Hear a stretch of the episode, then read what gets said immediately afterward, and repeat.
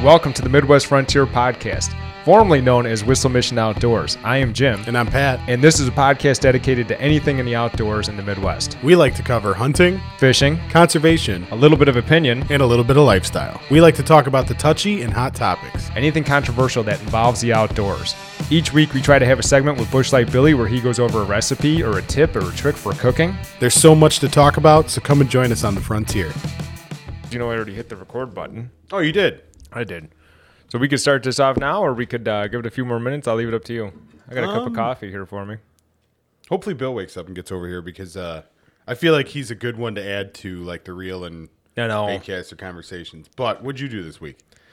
I, this week was just it, it was boring, man. This weather just it, it sucks. I mean, so far I've been dead nuts with what the weather's going to look like. you know, no, for the it- spring we- we've been through this way too many times. You know, and uh, it's just it. But like we were talking about it at work uh, this week. You know, like usually in February, March, you get those freak like 70, 75 degree days, and it's windy and it's kind of wet, and we didn't get any of that. We didn't get any of that. It's been it's been thirty to forty degrees for the last six weeks, and we, it's we just did get a couple sixties in there. we, I mean, uh, yeah, quickly in the afternoon, you're right. The, w- when the sun hit just right for about 20 minutes, we had 60 degree weather once or twice, and that's about Forty-five it. mile an hour winds Every day, every day. But usually, when you get that like that crazy warm spike uh, this time of year, it's accompanied with wind 100 percent of the time. It's not Oh, like you definitely. walk outside and it's 70 degrees and still. I just saying, what a freak because we didn't have any of those uh those freak warm days at all. Nothing. And uh, I mean, even in the middle of winter, I mean, oh, winter wasn't bad, but we didn't have any like freak warm days. And then like, I just remember the one year, 2017, I, I had my roof put on. So at the end of February, it was 75 degrees for like three days, you know, or I 70 remember that, degrees. yeah. Hey, well, a buddy of mine had uh, his uh, patio poured because like the guy called up and said, "Hey, the weather's coming. If you want this thing done before spring, so you have it for spring, let's do it then." He's like, "Yeah, come on." So, and then I'm like, "Yeah, let's get the roof done." And it was like three days of beautiful weather in the middle of the week where people are working and getting things done. Those guys were happy to get to work and make some money, you know. I remember I had my roof done. Now remember, I'm crazy with remembering dates. I don't know why I remember these things, but I do. But September 16th, 2016, I want to say I got my roof done. Yeah. and I was worried about it not having time to melt together in September. Yeah. and we had like 80 degree days for like another week. Oh, And it yeah. was perfect. Remember, we had to jack your roof up before that. Remember that the patio was. Oh, yeah. we we jacked that patio up a good what six inches, eight inches. Uh, I would say on the one side like six, and on the other side maybe like two, Okay. because whoever whoever put it together decided to put it together with one buys. They had wrought iron holding one buys holding the porch, Yeah. which is the stupidest thing. And it drooped like it literally like you see the roof line come down and then drop a few more degrees and then keep going down. We're Yeah, like, and yeah, right no. at that line that ends right at the house. You could tell it was like an add-on. But I remember it was like an emergency job. I was on midnights at the time, and so like I got off work Friday and shot right up there because it's like, hey, we have to get this done because they're coming to put the roof on. Remember that? Yeah. So we had to like get all the posts and we had to get the, all the jack stuff together and jack it up and then post it and oh yeah, That beam's still going strong. The Good. birds. The, the- there's the smallest gap, and the birds said, "Hey, I can fit in there," and they chewed everything apart. Not the beam so much, but to just squeeze in there, and it, it happens every year. And I, I tell myself every year, you know, I'm going to put a board in that crevice, and I, I never do. yeah. It's funny the house projects that go to the wayside. You know. yeah, I've been I've been trying to I've been in my brain I've been engineering a sump pump uh, discharge pit out in my yard for like the last five years and uh, but it's still working. it's uh oh and but I'm talking about like something that absorbs the water and then sends it back into the ground because like right now it just goes on the lawn. Do you see Oh, you my mean like sidewalks a- underwater? Kind of like a distribution, like Yeah. a backwards drain tile. I was thinking a, a pit that was uh, five feet wide by six feet long ish, filled with uh, pea gravel, so a little more than a yard of pea gravel, and then bury a pipe all the way to the bottom of that with perforated holes up to the surface, and then with a top coming out. So when the sump pump goes, it'll droop down. If it's empty, it'll take it in the rocks. If it's over full, it'll go over the top and the way it's going now. So like an Uber French drain. Ye- Yeah, French drain, you kind of drain into it and kind of like scatters down a little bit you- through the rocks and stuff. I'd still be with a pipe. Oh, is that Bushlight Billy? Uh, he's, he might be coming. We'll see. I mean, we can wait up if you want. No, no, no, no. But me and you put that French drain in my house. Remember that? That wasn't really a French drain. It was it was an idea. A French drain is like no pipe. You use you use a trench with rocks. Oh, But no, really? No pipe. That's a French drain. All right. yeah. Well, we added a, an improved French drain with um, PVC pipe, and it runs it runs the water out what like thirty feet. I think we did right, oh, at least yeah. and uh, it is great. My sump pump has like an eighth of the time that it did when I first bought the house. Because like when I bought the house, you'd pump it out, it just come right back. Yeah, in. right next to the foundation. It's, like, that. putting- Remember, you ever seen that video of the dude in the hurricane who's taking the water and throwing it over the chain link fence? No, he's uh, you know he's standing like knee deep in water. I'm sure it was a joke, but he took a bucket and he grabs the water and he throws it over the chain link fence. It's just I thought it was hilarious, but that's like how my sump pump was going. Oh yeah, it would be like if we were in a sinking boat and we're start both start bailing, but I just throw it where you're bailing and you're throwing it where I'm bailing. Yeah, you know, yeah, and bingo. that, that's all we're doing. But um, yeah, so other than that, I ca- not no real outdoorsy stuff. I haven't even really been out, and just because we keep getting the on and off rain, where it's just muck. So I haven't even been out shed hunting because it's like I don't want to bring the dogs and get them filthy. It's like it, ju- it won't dry out. It's just it's constantly. It's not like we're gonna we got a lot of rain, but it was like spread out. You know. Uh, well, my gauge for rain is actually in my backyard. I've got this one spot where the where the grades for both houses kind of meet in the middle, Yeah, that that like standard. had- Well, they grade they grade yards, so the middle where the two properties meet is like the grading or the drainage, you know. So everything floods to that and it goes out. But when that has standing water, it rained, man. yeah. And it r- yesterday when I got home, it did. So yesterday I woke up. Uh, I had to be at work at six, and on my way to work, I have all my different ways of telling how much rain we got. And there's the one retention pond that had a couple feet of water, and I'm like, man, we must have got a lot of rain, you know. very hard to tell where I work because like my my place is kind of like on an elevated thing and it's got two retention ponds near the property, so Oh, very okay. very hard to gauge. But there's a big puddle outside my bay, but that's about it. What about you? Anything uh anything new this week? I dove down a rabbit hole. This piece I have here in front of me is part of it. Oh yes, you did talk about this. Um, I'm super is new a- to it, so I but, uh, don't really have a whole lot of information to offer you. So uh, before you say anything, I just want to say that when Pat finds something to do, he dives in head first. Money is no option, no budget, carte blanche. That is just not true in this case. Uh no, it's still it's still kind of true. I know you shopped around a little bit, but I remember this golf, archery, guns. Uh, you right Dude, in. this this actually goes right along with archery, and oh, we must be talking about. All right, go ahead into your thing. Maybe we must be talking about two different things. Then go ahead. Well, no. Okay, so I, am no, I am talking about what you're thinking about. Um, I'm going to get into reloading. I got a membership at a How does uh, it have to do with archery? because it's it's all about calculating your loads and stuff like that. Th- this would be like That you, is the farthest thing from archery. you buying ammo from the store is like saying, "Hey, I trust what you're doing. It's going to be the exact same." And they straight up say like every manufacturer makes their bullets like a little bit smaller so they always don't have a problem feeding, no matter what you're shooting. So you can kind of tailor it to your gun and make it more accurate and blah blah blah blah blah. And the long run, it's cheaper. And you so you're saying this has more to do with archery than it does firearms? No, I'm saying that it crosses right up with archery because you're, you know, I cut my arrows to a length that you know helps the tune better. It's it's all the it- it's it's pretty much the same thing. It's just a different uh, medium of shooting, you know.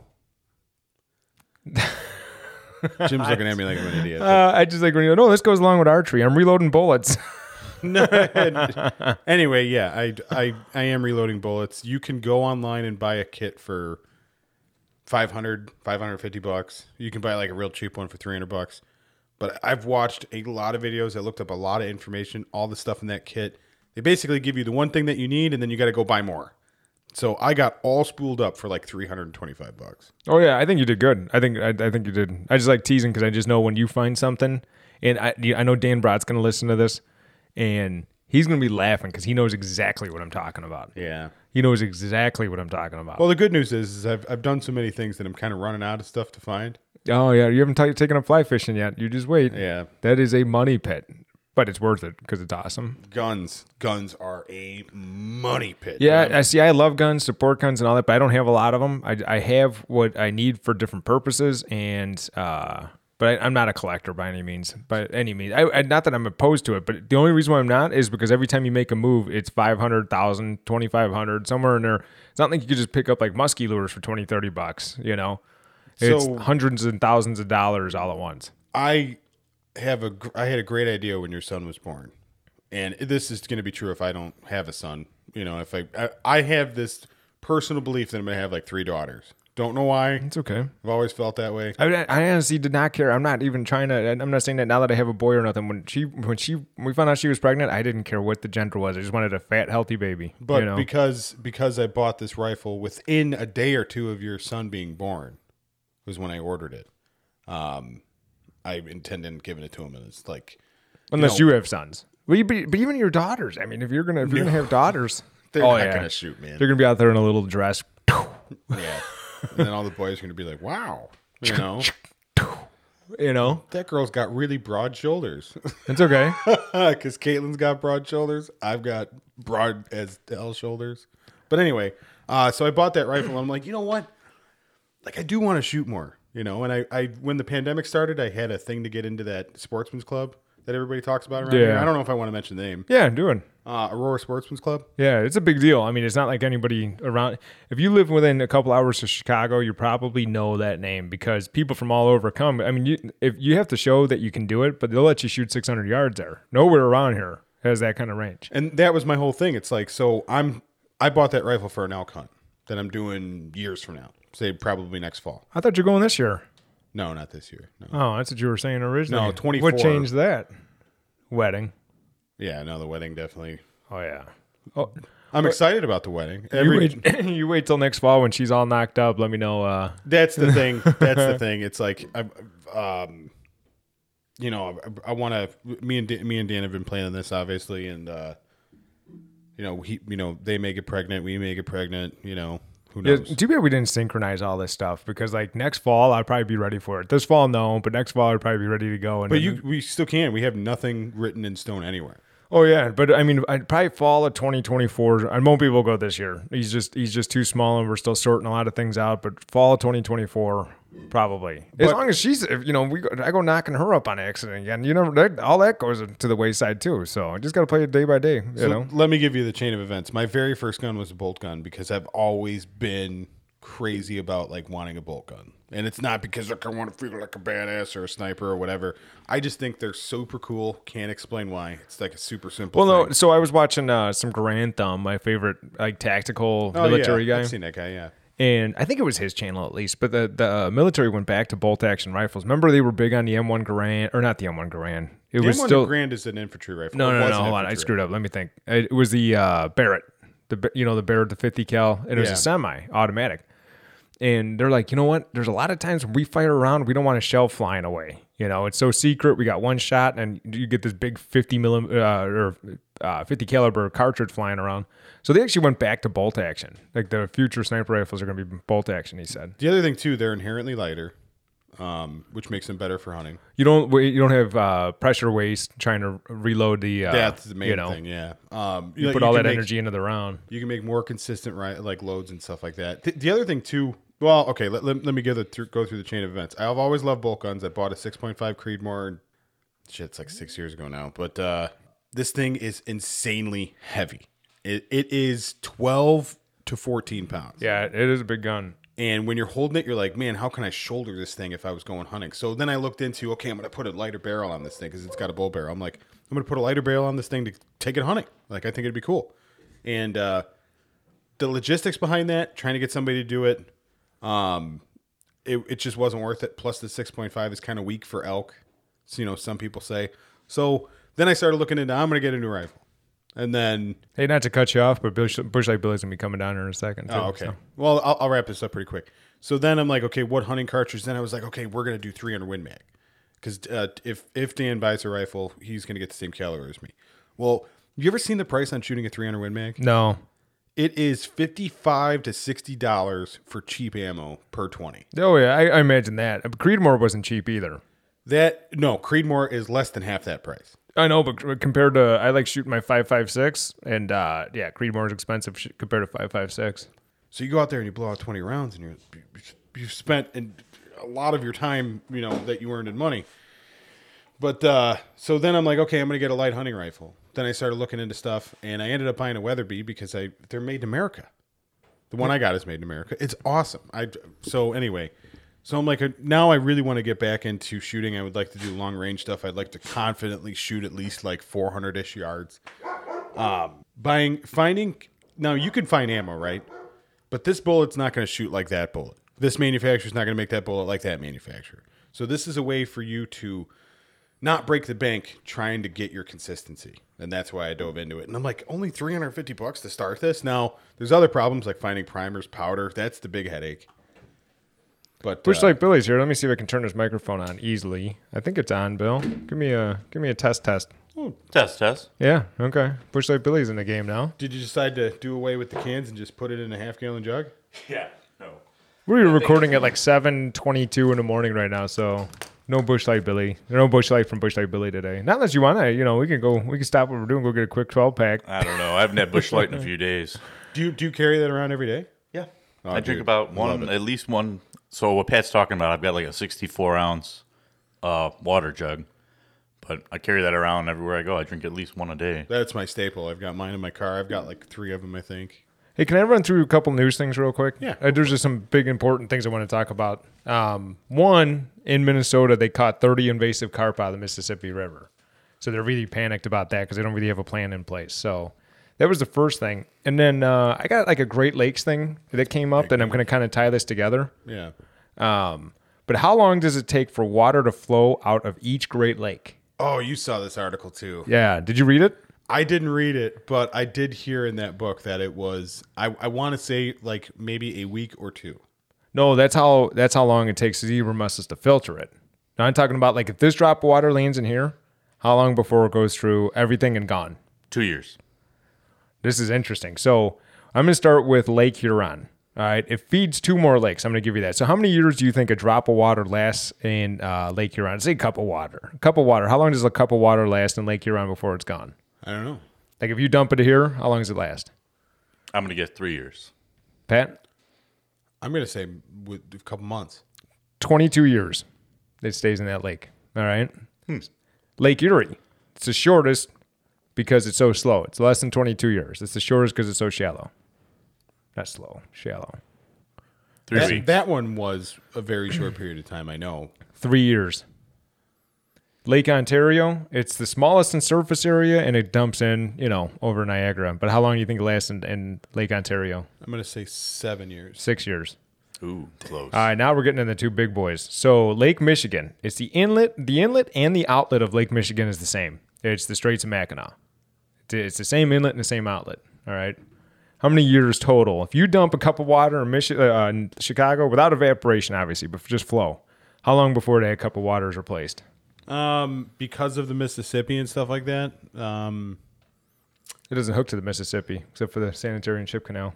oh, maybe not then. Oh, tha- that's what I was thinking of. It's got the you got the sanitary and ship canal, you got the Cal Sag, you got all sorts of stuff. Okay, so you don't you you walk off of Diversity Harbor and dump a a cup of water in there. Forty years. No? 50. 99. 99 years it sits in there. Now, Lake Superior, okay? You walk off of Marquette and bloop, dump a cup of water. How long's that in there? 250. Now I'm assuming they're they're thinking that this glass goes to the bottom, hangs out, and says, "You know what? My time is up." That's a, I'm just saying evaporation gone, you know? Take, take that out of it. But uh, Uh, two, like yeah, two seventy five. Oh, oh, you know what? I'll do this. Two forty nine. Yeah. 191. Man. 191 years of of water sits in Lake Superior. The entire journey. So you you go you go to like Duluth, Minnesota, and pour, pour a cup of water in there that's going to flow through the Great Lakes, all the way down over Niagara Falls. How long would that cup of water take to get there? Add them all up. Yeah. what do you get? Uh, 321 years. no kidding. Now That's the I'm flow. I'm gonna call BS on that because because of the Straits of Mackinac thing. This is assuming that the water makes a grand tour and stops at every restaurant and does that. It'd just flow right off the top of Lake Michigan Hey, I'm just just going over an article I read. I didn't do this study myself. via the Straits of Mackinac.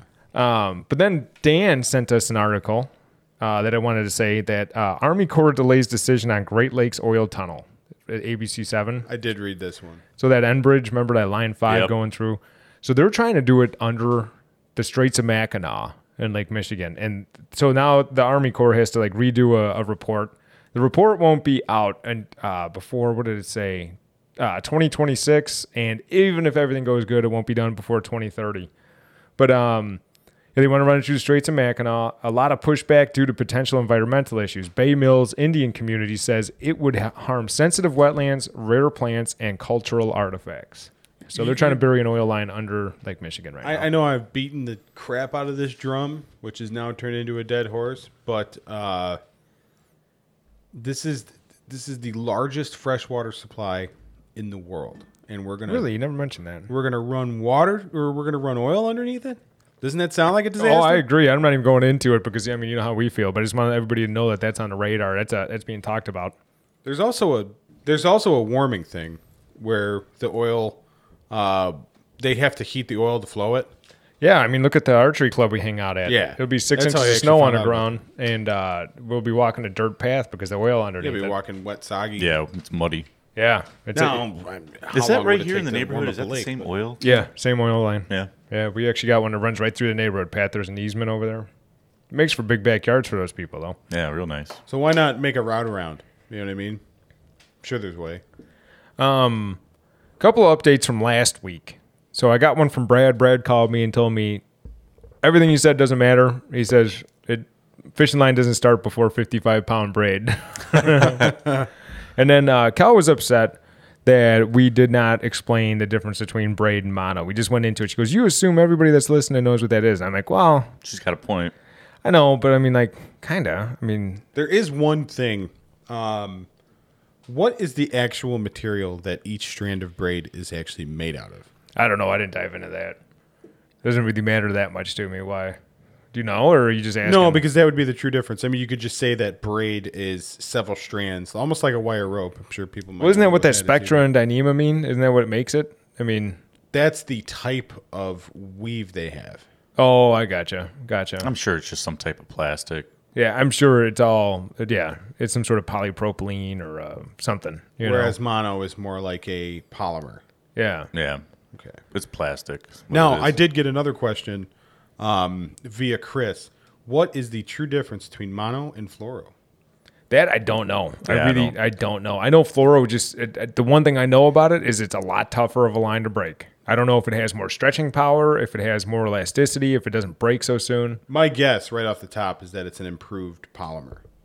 Yeah, I think it's just uh, s- it's more stretchy. Like it has a higher stretch capacity than mono. Because I feel like mono, if you just pull on it, it it'll Yeah, snap. yeah, 'cause, whereas like, all my- braid- or um, I'm sorry, whereas uh, fluoro, it's gonna be hard to snap that. So, if, yeah, if you had it on a graph, like the elasticity would bounce back, Yeah, right? Yeah, I mean, I just know with P line, I have a h- lot harder time breaking that than I do strand. good questions. You Have know. to do some research on them. but I don't actually know. I just know when I look at just monofilament, it's like ah, that's weaker than fluorocarbon, you know. But they Hmm. act very similar. 55 pound braid is just big. That's what he throws. He says he that, that's what he throws rattle traps with, and he says Yeah. don't I don't even entertain that other stuff, you know. Yeah, you can cast real far when the line cast, you know, like I love that guy. like you're just throwing a rope with a rod.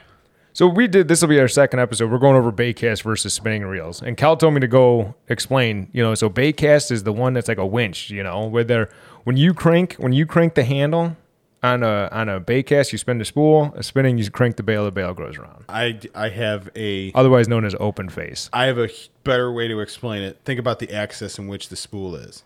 You have one that's facing the line or perpendicular to your rod, which is bait cast, and then you have one that's parallel with your rod. How is that better? I just said when you crank it, the uh, spool spins versus the bail spins. well, th- th- okay, no, We're gonna get that's into true. axis and X and Y, and this is easier. Trust me, guys. Watch this. No, I'm just I'm just saying that one is parallel with the rod, the other one is perpendicular.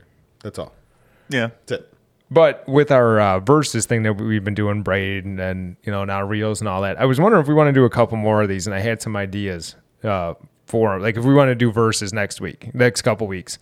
So a couple, I th- these are these aren't ones I necessarily want to do. They're just like what popped into my head. But I was thinking we could do a four stroke versus two stroke outboard. All right, that could be one. Man, that's that's all you guys. No, I mean you got experience of both. well, Yeah, it's- technically you It's easier to start with four stroke, that's for sure. the Um, old 25 horse. But there are some interesting differences that they had on they had point on like right at the beginning, which Yeah. is cool. Yeah. Um, crankbaits versus soft plastics. That's one I thought. Uh, That's like comparing What are those? It's like comparing socks versus bare feet. I mean, it's like yeah, one is I I have actually, socks on, the other one's bare feet. no. I, I just had a dream like tonight or last night about you. oh yeah. We were fly fishing the creek. You were fly fishing the creek, and I was using jigs and soft plastics, and then uh, we could only for some reason I had my my gun with me and we could only fit 7 of the 8 rounds in one of the magazines and I said, "Oh yeah, the spring in this one is is tough. You can never get 8 rounds in there." This is a great story. It was weird. I don't know. I This is- just, I just remembered as you tar- started started talking about soft plastics, I was like, "Oh, that's right. I was using soft plastics in the creek and you were fly fishing and then I had my gun with me. I don't know." I wish I had dreams like that. You know what my dream was last night? Huh. I had a dream that I was at some sort of conference with the leader of China, and I had to run down a staircase because nuclear missiles were heading towards the United States. That's Jesus Christ. because something in that office happened that I like. It's not me that pissed him off. I was just like a reporter in this scenario. Yeah, I'd rather have dreams like mine. And some other country like Japan or like the Philippines or something like that, like egged it on and like I think you guys just saw a squirrel. That's what I think. No, I swear to God, I had this. I, lit- as soon as you said soft plastics, I was No, I like, get "That's what you're right. I was fishing with soft plastics." What's that? I, I get what you're saying. But go ahead, keep going. Yeah, sorry. Uh, so, but crankbaits versus soft plastics was an idea, and then rowing versus paddling. Those are just some examples I had, but something to kind of jar your brain to think about. Because I, I kind of like this versus thing because there is a lot of like things to talk about. With, it, Yeah, there's back you know? and forth for sure. Like for instance, when I'm doing this this episode this week, uh, I was writing things down, and it's like I didn't like really realize. I, it's just inherent to me. Oh, I got to take a spinning reel because I'm doing this. I got to take a bait cast because I'm doing that. And Yeah. it's like things you don't think about, but you do. You know, so I think it's, it's kind of fun to do these. You know. I like it. So, but something to think about the versus thing. So, do you want to do Bushlight Billy real quick or no? Do you got anything? I was gonna have a nice bushlight Billy for you this week. I was gonna smoke a uh, chuck roast this weekend, but uh, I haven't gone about ten feet from the toilet um, in the past forty eight hours. So Oh, hence the water. hence Allergies, Hell, Oh, I got some It's- nasty. I had like food poisoning or something, man. Honestly, it was bad. Like it was like scary bad. Like I'm still sore from it. You, You know? don't have like autoimmune stuff, right? No, I honestly it was just food poisoning. I'm 99% sure. Okay. But I haven't gone 10 feet from the toilet in the past 48 hours. Actually, One thing- today's the first day I woke up hungry. Do you eat bananas? Yeah. Uh, have you eaten a banana recently?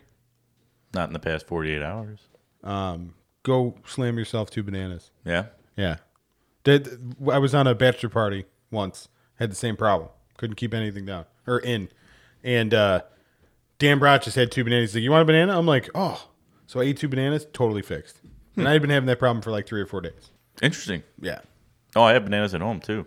So, uh, no Bushlight Billy this no week. bushlight Billy this week. I apologize. Oh, no, I, had I- a I I- had a big plan for it and yeah, never mind. oh yeah, things happen. You know those allergies, or no, it wasn't allergies. It was, you're not sick. It was something else. It was food. Po- I swear to God, it, it ca- well, Jim, Jim lays it on thick. the fact that it came on like it it came on at three o'clock in the morning and then it stayed there and then like yesterday in the Oh, I've been afternoon there. I was just like I was I was better and now today I'm like man I'm hungry I don't have any food at home I just I tease Bill because every time he gets sick, he's not sick. It's something. I know I'm not. I, it's not a cold. I got allergies because they were sweeping the floor, and it's, he had this whole thing, you know. And it turns out no, he's just sick. And then it's like, No. no, no, no, I'm not sick. I'm not sick. I must have ate something funny. So I just tease him because the last time he's like, it's just allergies from sweeping the floor. then him and you Kel know? get sick Yeah, then we were sick for two weeks. You know. Oh, allergies. yeah, I those told you aller- you guys got allergies too Yeah. See. But anyway, you- Anyway. you, want to move on to bait cast versus spinning? Yeah. So- No, I'll, I'll let you start it off. 'cause Well, I I- just wanted to say so the bait cast is like a winch, and the spinning is or open face. A lot you'll hear a lot of people say open face, open face, open face, and we probably used to say that too, but then it more just went down to spinning. south. Yeah. So uh, well, you don't want to start off, Bay? You don't got the first one? So I do have the first one. So I'll, I'll start off with spinning because we started off with spinning. Now this is if you move past the push button. You know what I mean? Spin cast. We're not talking about that. Uh, I remember Dad gave me a Zebco, and he was teaching me how to throw a spinning reel, and it was like a big deal. Zebco um, was like one of the original spinning rods or spinning reels. Yeah. And uh, so I thought like that was like the original one, you know, because I was a dumb kid. Yeah. But when I learned it, I loved it, and uh, I never looked back until I found bait casting. yeah so my my big pro with spinning is if you're out on a trip and you don't want to carry spools of line, you you know, because I use mono with most spinning applications, right? You can carry extra spools of line and just and it's on. And Yeah. you're, you're Yeah. fully spooled up again. So. that's true I could I could put line on a reel so fast that I'd just rather carry a spool of 800 yards or whatever I'm using. And if, if, it, if worse comes to worse, I could just spin a new. Well, what about like a Spool it. waiting trip? Uh, I carry a lot of stuff waiting. I carry. I, I even have a first aid kit with me when I'm waiting. So Okay. But I mean, I, I, you just learn how to pack and you learn how to cut. You know, do you need to bring? you know, a bag of beanie babies with you for a day trip. So Oh. we went on a canoe trip, Pat's not Pat's not happy about this. and I was like eight. We were still in the old Oh, eight house. eight at the oldest, yeah.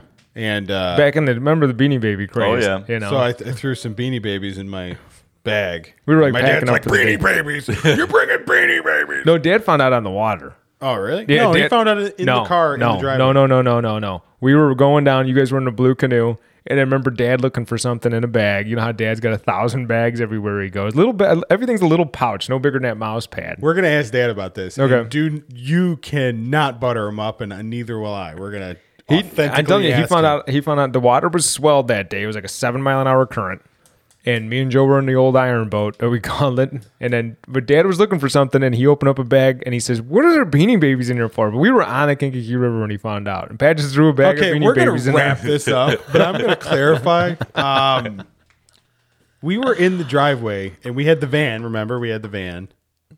Um, and in the back of the van, I had this bag, and Dad found it. He's like, "What do you, what do you need beanie babies for?" No, you know. no, it was in the boat. It was in the boat. love anyway, it. anyway, baitcast versus spinning. So the first thing I put because I think just by the most important thing when you're thinking about it is baitcast is much harder to learn than Yes. Way- spinning. Way Yes. harder to learn. I would say like you know you kind of graduate from spin cast and then you go to spinning. Yeah, it's kind of like the progression of things. Yeah, like that's the intermediate, and then when you go to like, oh, I would I don't want to say expert, you know, but when you get more advanced and you get more into fishing, then you graduate to bait cast. But uh, to me, it just is a different application. So when I'm throwing lighter stuff, I'm spinning. When I'm throwing heavier stuff, I'm Oh, and we're gonna get into all that, but I'm just saying, if I had to teach uh, somebody that's never fished before right now how to throw a cast, I'm gonna get them casting in five minutes or less with a spinning, and two years with a bait cast. Yeah. you know. Um, the other thing with bait cast I have is not as cheap. Like it's just like there's no like twenty dollar option like there is spinning. Yeah, that's true. Yeah, Like you can there's really low end spinning reels and there's real high end spinning reels. they all even operate li- the same. even your you know it's kind of like pizza. Even when they're bad, they're s- they're still pretty good. yeah, Yeah. right. you know. Well, like I bought this. Uh, if anybody knows what it is, it's an Abu Garcia Cardinal. You've seen me use that Mm-hmm. one. It was, uh, and uh, I bought that for I don't know 30, 40 bucks, probably ten years ago. That thing's still alive. Yeah. Every now and then the bail doesn't snap closed, you know, but uh, most of the time it does. But just every now and then you start cranking and the bail spring's not strong enough to close it. I've bought about fifty ultralight reels because I destroy them waiting, or at least I used to. And uh, or the last two that I've done, I used them so much that the little paddle that's on the end of the crank like deteriorates. So that's, Okay. I'll let that pause out. We are just kind of me and Bill just kind of like just slipped into neutral Well, there no, and I stared was, at I Pat was for a trying to- minute. I was thinking about the paddle. Oh, on the end of the crank. I'm thinking, never mind. you know, like where your thumb grabs. yeah, Like I've the last two ones that I've owned. Granted, they were twenty dollar reels. They just like deteriorated. and yeah, fell but apart. they la- they they don't like fall apart. They just deteriorate. You Yeah. know, it's not they last. They still work. And when you go waiting with a spinning reel, you'll crank it and you'll, Oh yeah, you know. So the one thing I, I have it further down the list, but I'm gonna say it, say it now is uh, like when I'm saying all this stuff, like the difference between it, it's kind of like size for size, you know, like oh, uh, gotcha. so. But like the one advantage I'm gonna say with Baycast, if, for the power that it has, they are a lot smaller. Like to get the same size reel and spinning is a giant reel, Yeah. versus a Baycast. Yep. You know, Baycast, you look at the power a little low profile has now. These things have over 20 pounds of drag on them. They fit right in your hand. You know what you need for? I mean, a spinning I mean, that thing's going to be like a catfish rod. Mm-hmm. You know, big old spinning reel. The other thing too is they hold more line. Bait casters hold more line. So I was going to say that with line capacity, they do hold a lot more line versus uh, they- they got way better line capacity than spinning. One thing, uh, if we're talking size for size, a bait caster, as you lose line, the um, diameter of the spool changes, so you crank, and you know you crank slower as you lose line because Yeah. it, cha- it kind of changes the gear ratio in a way. yeah, Yeah, Whereas it's actual. spinning is always the same. you know, like when you got a bigger diameter spool, every time it spins around once, you know, versus it, it'll be two feet this time, and then by the time you get down, it's one foot. So you got to crank, crank twice as much to get the same amount of line in, right? That's one thing I don't know if you have on your list, but bait cast you can get in like super high gear ratios. I do have that. So that was one thing. I forget where I have it. So the gear ratios are a lot higher in Oh Baycast. god, yeah. you know, like uh, I mean, I'm sure they have high ones in spinning, but Oh, what the one that you guys just get six point three or six point six? it was something like that, That's six stupid. point I- six. I want to say six point eight. and uh, that was the 6.8. slow option. So Yeah, I didn't that's- want the, the nine the nine point eight or whatever it was to one. I didn't want that one. That's stupid. So I got- I know that Uh, there is was a stupid. 7.8. There was a 7.8 or an 8.8. no, the one I, lo- I was looking at was nine. It was it was three. yeah, that's just stupid fast. it's yeah. I mean, it, I think they said with every crank, it's like I think they said like twenty eight inches every time you spin the. my God. Yeah, I mean it was like there is like a flow thing with you know with obviously gear ratio you know the lower the gear ratio the more you'll be able to crank right your drag is going to be the thing that limits that but uh, it's all about what rhythm you could keep with your hand if you're using certain speed lures right Yeah, and what you like, I, I can't imagine like a nine point. I can only imagine like a couple of instances where I would need to crank that or pull something in that fast. but it- it's so much harder to keep rhythm when you have to like con- When you're, like, you going have to slow, go slow right. yeah so much harder to keep rhythm with a spinning reel. oh, with a bait cast, No, with like a with a bait nine cast. point whatever. Oh, you with a super high gear ratio Yeah, I never tried one, so I really don't know. You I might don't know. you might love it because I mean I think the fastest one, probably that, that one I just got. It's the fastest six point something oh one. I don't have anything higher than that, but that was uh, ten years ago. That was unheard of. Yeah. like What- what are nine your point alus? something. Uh, my C threes are like five point three, I think, and then the C fours are six point four. And uh, Yeah, my low profile, it's like a, it's like a five point something. i don't believe in super high gear ratios to be completely honest with you no, because I mean I, don't- I just don't see high speed applications for cranking. I just I mean the, at least the way I fish. yeah what fish is going to be able to swim 30 miles an hour or something you're raking across the top of the lake Well, for instance, that that uh, C four, that Abu C four, that's such a high gear ratio. It's really even as Bill, he's got one. It's it's a pain to pull big bucktails with It is. because like you're sitting there and your forearms are pumping, man, like trying to get this thing in. So it, I, I like my C three for that because more of a winch, lower gear ratios for winching. Yeah. yeah, you're cranking a million miles an hour trying to get this thing started. You know, You guys got anything else we want to throw in there? if we're talking size for size, uh, I really do think that most uh, bait casting reels offer a higher drag. Uh, So I was looking into that, and it's not as big of a difference. You're right, but it's not as big of a difference as you think. It's because I looked up all the reels I have, and the highest reel I have by specs is like 22 pounds of drag. All right, and then my one spinning reel, my Daiwa, I think it's Regal is the brand, is the model on it. It's got like 18 pounds of drag on a spinning reel. So yes, it's higher, but it's not like you know twice as much. The other thing too that in the drag conversation or tension conversation, the on a spinning reel, the line has to take an additional ninety to get in. Oh yeah. You you definitely lose a little bit of advantage with that. So the one thing I was going to say, let's throw this in there with that, is a spinning reel naturally twists the line because of it. Mm-hmm. You, Yeah. get a, you get a lot less a lot less uh, line twist with a bait cast. A lot yeah, less. that's true. Yeah, I, I guess the best way to explain spinning versus bait cast is if you if you took a spool like of like knitting line or whatever they call that, um, and you wrapped your hand around the spool to reel up the line, right? Or you just spun the spool. right. That's the best way to Yeah, explain. Yeah, you're 'cause- always gonna get that twist. So that was one thing I put in here is the uh, huge difference between baitcast is the in a baitcast the spool spins and in the spinning the spool is always stationary. you Oh, sorry. wind things around the spool. Sorry Yeah. to steal your thunder. Oh no, you guys can list them off. I, this is all stuff I thought of, and I figured if you guys came up with it, We're all thinking of the same stuff. You know, yeah, yeah, we use the same reels. But yeah, that's the biggest thing. So when you turn the handle of a baitcast, you're spinning the spool. When you turn the handle of a spinning reel, it's winding it around the spool. Now, when it comes to Which the bigger causes stuff, twist. if we're still going size for size, what comes to like what what is the biggest advantage of bait casting over spinning in the bigger stuff?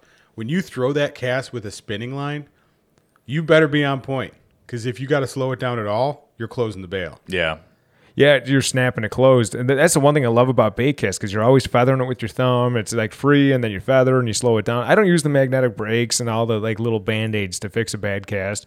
So I like my my uh, brake is off and my magnetic brake is off, and I just get really good with my thumb. Everything I could, I just know you can hear it, you can feel it. Yeah. You know, So with bait casting, you get to control the tension with your thumb. With spinning, it's you're sending a prayer out there, and the the lure is completely free, like almost like you threw it. You know, what's one thing that just came with you saying that when you with your thumb, it just it just came into my mind right the second.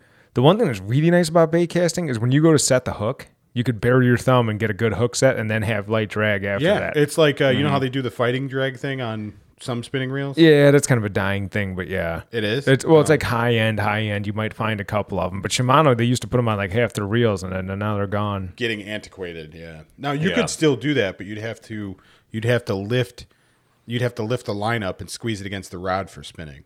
Oh yeah, but like uh, there's just you know times it's cranking and it, I just immediately bury my thumb trying to rip a, a, a hook set. But uh, with ri- with spinning, you still hook set. But I, I usually use light drag on everything. So I mean, like I'd say about one third the line capacity. You know, so if it's ten pound line, say you know three pounds to pull it out, four pounds to pull it out. You know, something around that range. That's like instinct to bury your thumb, though. You know, It is It instinct. is absolutely.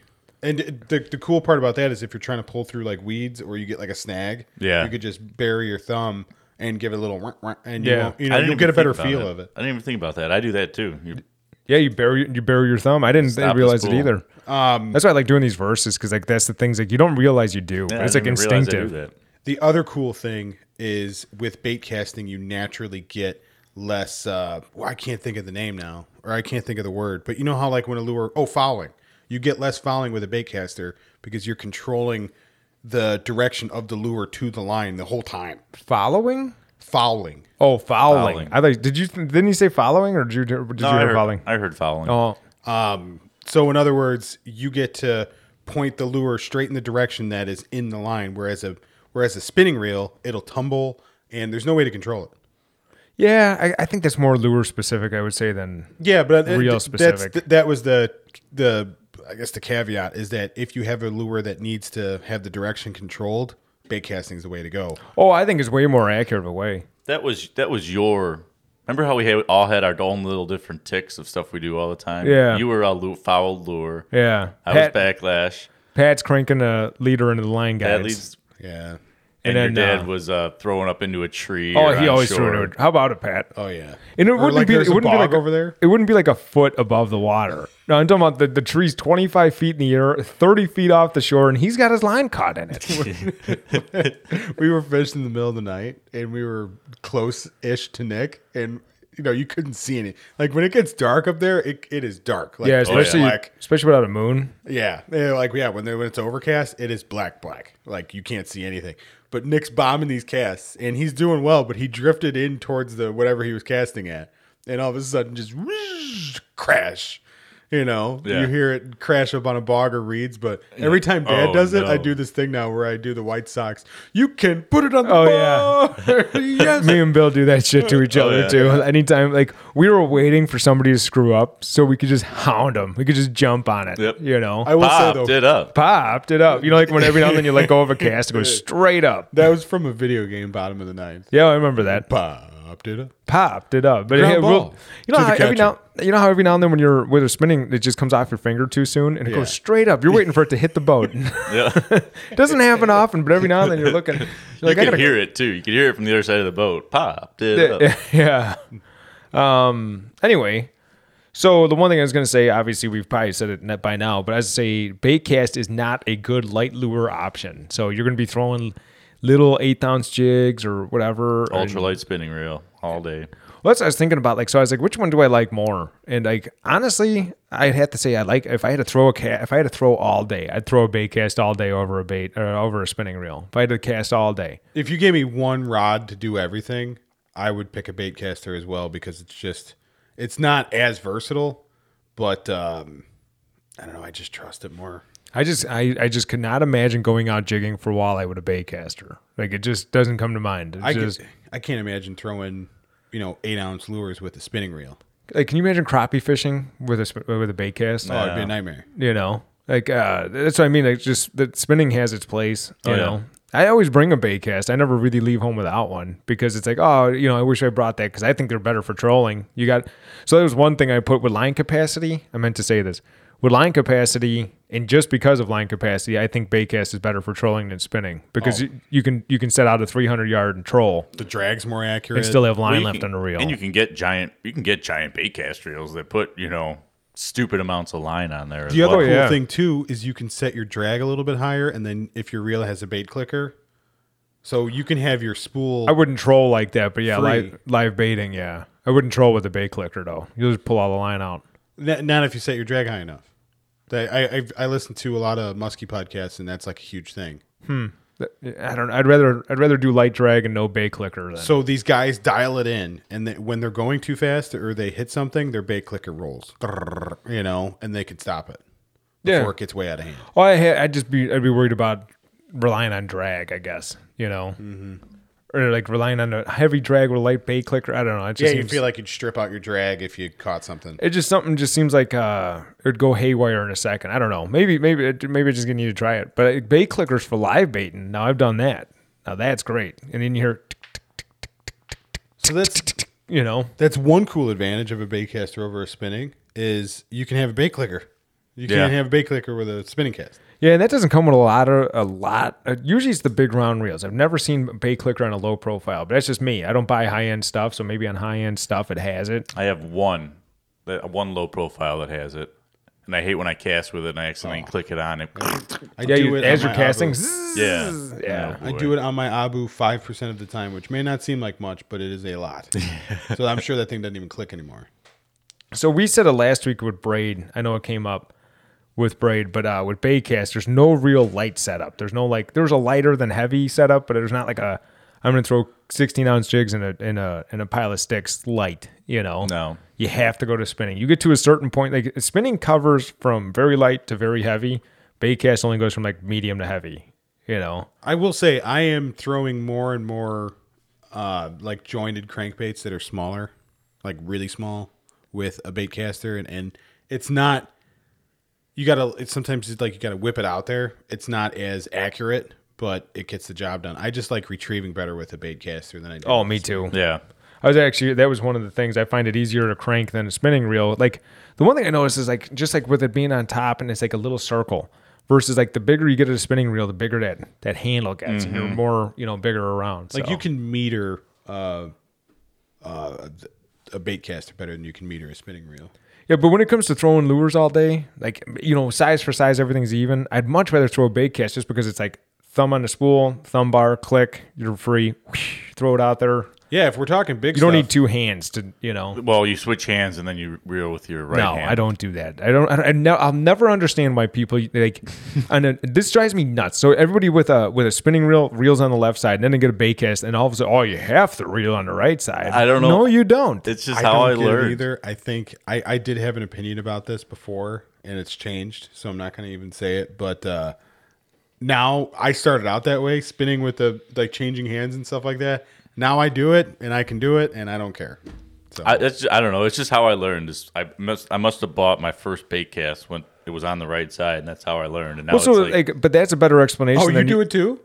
I yeah I, I cast and I on my bait cast I crank with my right hand. Yeah. That, so that must just be a him thing. I, I think it's just how I learned. I just learned If I with put it a on the crank, right if- side. if, I put a crank on a ri- on a spinning reel on the right side, you'd be pissed. I'd be livid. That's true. That's Yeah. very true. So why is that any different? But that's the cool part about spinning reels is you could change it. but I'm, I'm asking why is that? Why is everyone like, oh, well, it's bait cast. It's got to be on the right. Okay. No, I Give just me like a giving reason you- why. I just give you a hard time. I just I, I He do likes it to stir me because- up with this. He likes to get me all going because he knows it drives me nuts. I think it was two worlds that evolved opposite of each other. So they said, if you're a right hander, you crank with your right hand. You know, like we went on that uh, with Nick. We went on that uh, that guided thing. I was actually starting to worry about the little trip that we're taking with that guide. 'Cause I'm Yeah. like, I wonder if this idiot's going to have all his cranks on the right side of the, ri- on the reel. oh, you he's know? definitely going to. But we did that one out on Lake Michigan, and all those cranks were on the right side. I almost didn't know what to do.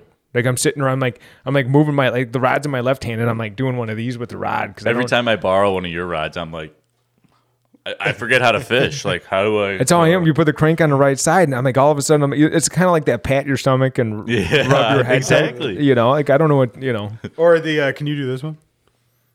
Oh yeah, yeah, You hand me a rod with it on the left side. I'm like, unga bunga. I d- b- yeah. Like I'm sitting there, like I got a lot of rhythm with my left, and it's like I'm just like kind of cranking a rod around my. Yeah. I hold the handle stationary in my right, and I'm like cranking a rod. Yeah. I'm like, this is all screwed up. I can do both. I'm not an and- I'm not an ambidextrous person, but I can do both when it comes to bait casting. That always just I just never understood the logic there. And then you talk to somebody and they're trying to explain why why you go on the right side, and it's like all your reasons are stupid. Like you got to give me a give me a why. My reason's easy. That's how I learned. Like, The one guy said, "I think the guy that invented baitcast just was left-handed." Could have been. You It know? could have been. yeah. That's the one thing about baitcast is it is older than spinning. Spinning came out in the recent future or recent past. I'm gonna say probably the 40s or 50s is probably you know spincast was out there, and then uh, the Mitchell 300 I think is what really revolutionized spinning. I have one, a Mitchell 300. I still have that one. I gave mine to dad. I think But uh, bait cast, but you look at the bait cast, that's what Louis Spray caught his on. They were using them back in the 20s because, I mean, it's a very archaic way to fish. They, they've improved it, but back then there was just like, there was no, there was no release. One to You- one. You, yeah, yeah, you casted that thing hard. Yeah, it was, it was just a glorified fly reel, you know? Um, all right, so I got a couple more here. More likely to backlash on a bait cast, right? I don't think I've ever backlashed on a spinning. Uh, well, so that every time I was gonna, I'm glad you said that because I would have forgot. 'Kay, You're talking more of a tangle. um, it's more of like if you crank in like a twist or something, then it kind of gets a fluff in there. I think Yeah, it that's gets the it gets a only thing. loop that the line has to run over now. Yeah. Yeah. but- so, I, but the one thing with the twisting is you get that twisting motion, and so as it comes in, it's like it's twisted this time. Twist a little bit more time. Twist a little bit more time, and then you throw one of those. I don't know how to describe it, but you throw a cast out there, and it sounds horrible. And then you look, and you almost got like a triangle coming off the spool. yeah, you yeah. got a bird's nest. Yeah, and then so you got to pull it out, and then you got this blob, and then you like try. Hopefully, hopefully you could pull that out. Otherwise, Yeah. you're retying wherever that knot. You just Then you pull, tightened then you up. pull a is. nice knot and a loop in there. Oh, Yeah, you're like, yeah, you got this thing, and you're like, all right, maybe if I just pull slow, it'll come out, and then you just tighten the tightest little knot down, and you're like, oh, and then you're like, I'll deal with this, I'll deal with this, and then you throw a couple of casts, and you hear that knot going through the line guides every time. Yep. All right, looks like I'm retying. Looks like I'm cutting off 80 feet of line, and I'm retying right here. You know. meanwhile, you got this lure just sinking into some sticks, and you're like, oh no.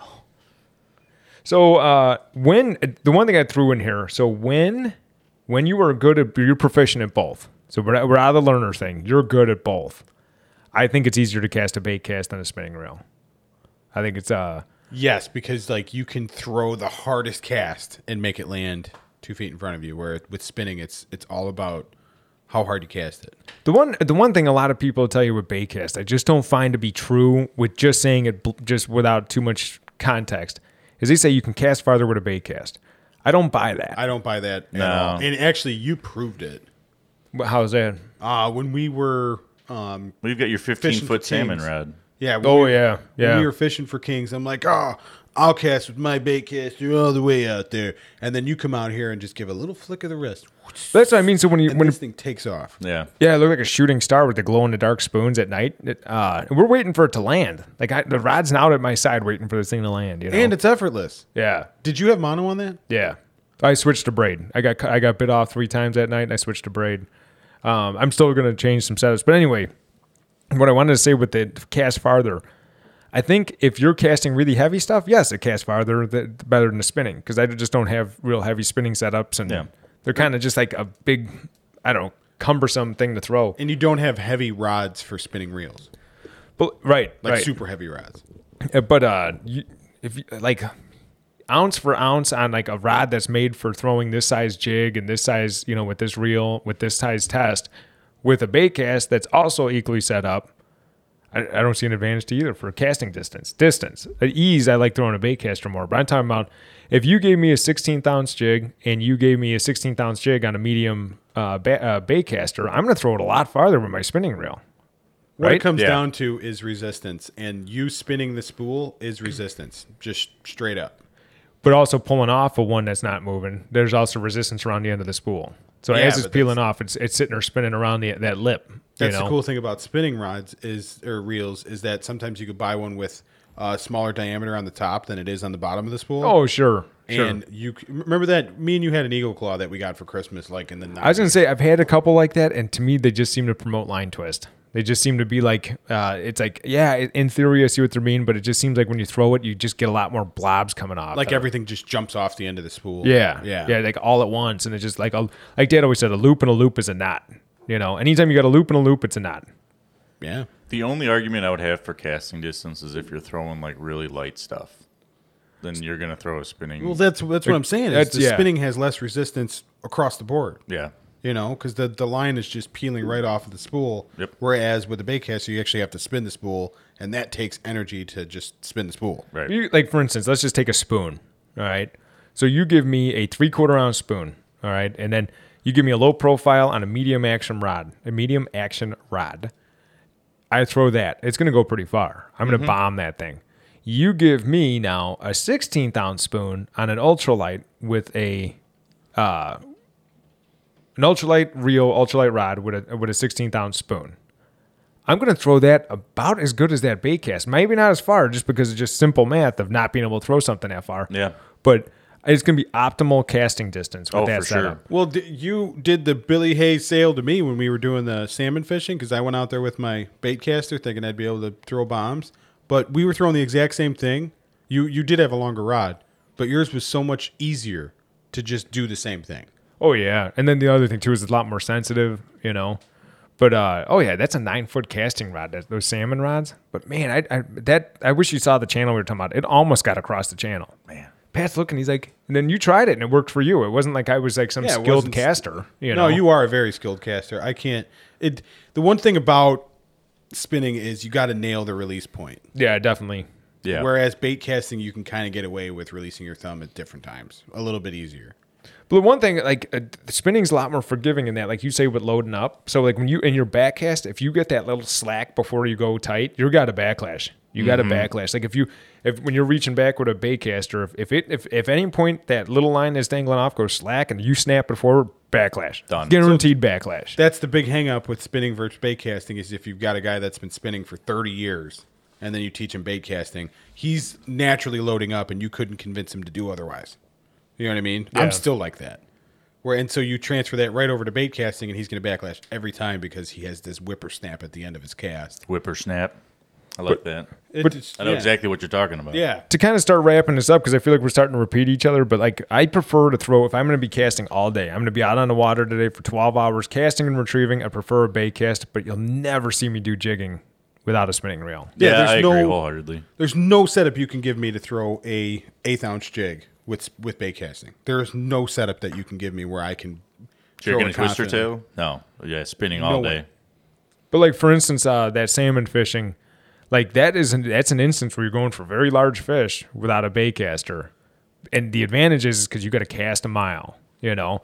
So that's what I mean. Like when I, and that is like one of the instances when I was thinking, man, I just don't see bait casts. eh, You read a bunch of people's opinion, they'll tell you bait cast cast farther, and I just don't believe that. No, I don't. But that's the one instance, one of the most powerful fish we have here in the Midwest. You're going to go after with a light reel. You have to. There's no option. You're throwing light stuff. You know? If you're going from shore, I think that whole conversation changes when you're in a boat.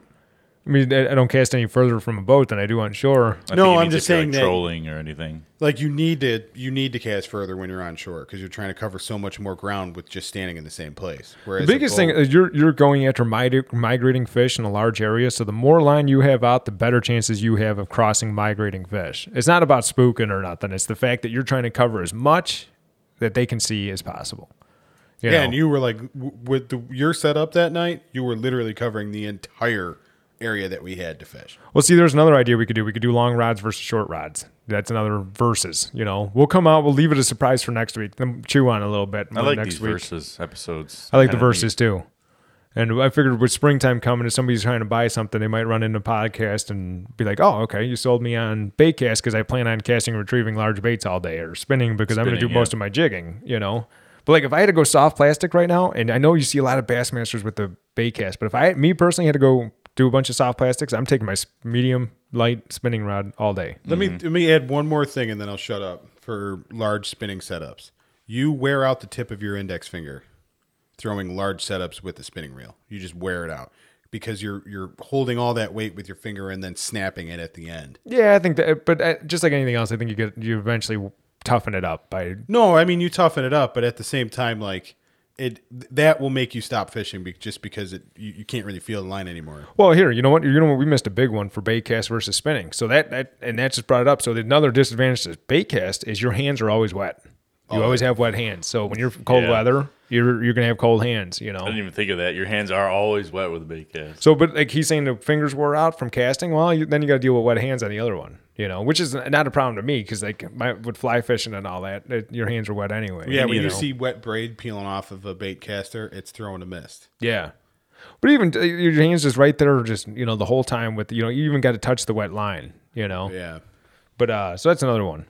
Anyway, let's wrap this up because the uh, yeah, we're about we're about good on time there, so I don't want to bore everybody. Anything else you got to say? I hope we didn't leave people confused. Uh, t- to me, spinning versus bait casting is all about size. Yeah, it, it, it's all about application. Okay, uh, jigging on the bottom in forty feet of water and uh, casting and retrieving all day. Those are the two. Yep. You know, heavy versus light again. You're between the lines. Yeah. Um, anything else, Bill? No. No, sorry, I was late. What, what's your? uh No, you weren't late. We moved this up an hour. I even I told Pat I said we moved this up an hour on accident. He he texted me. I was at the gym this morning. He texted me right at six. I could be there at seven if you want. Because I, I I'll tell you I overbooked today. I screwed up. This is my fault today. Uh, a couple of things I forgot about. So I'm like, yeah, let's do it. You know, I'll text Bill if he makes it. He makes it. If not, whatever. I just set my. I was going to shower and just come in. He texted me late last night saying, "Hey, I've got a super busy day. Got to be here at eight. No exceptions." And I'm thinking, well, maybe I can make it easier by just showing up an hour. early. Oh yeah, I, Yeah. So- So he texted me when he got up this morning. I'm like, yeah, I was working out. I went and did another mile, and then I was I was back here ready to go. Yeah, no You know? worries. So anyway, uh, any comments, questions, uh, email us at the Midwest Frontier at gmail.com or the Whistle Mission address still works, obviously. Oh, uh, that was the one thing that we missed. Um, I'm an hour early. Okay, mark it on your calendar. And Uh, yeah, that's true. an hour early without me going there and throwing a five gallon bucket of water in his face. So that that is impressive. That's is- the only other I can only think to but Pat wake up to an alarm clock or I gotta go soak him with the garden hose. golf clap. here at the he- he- here at the Midwest Frontier, we, we we turn over new rocks, and that's that's what I'm doing. There we Yeah, go. we're reloading bullets and we're waking up early, baby. All right, so that's it. Thank you for listening. Thank Thanks. you.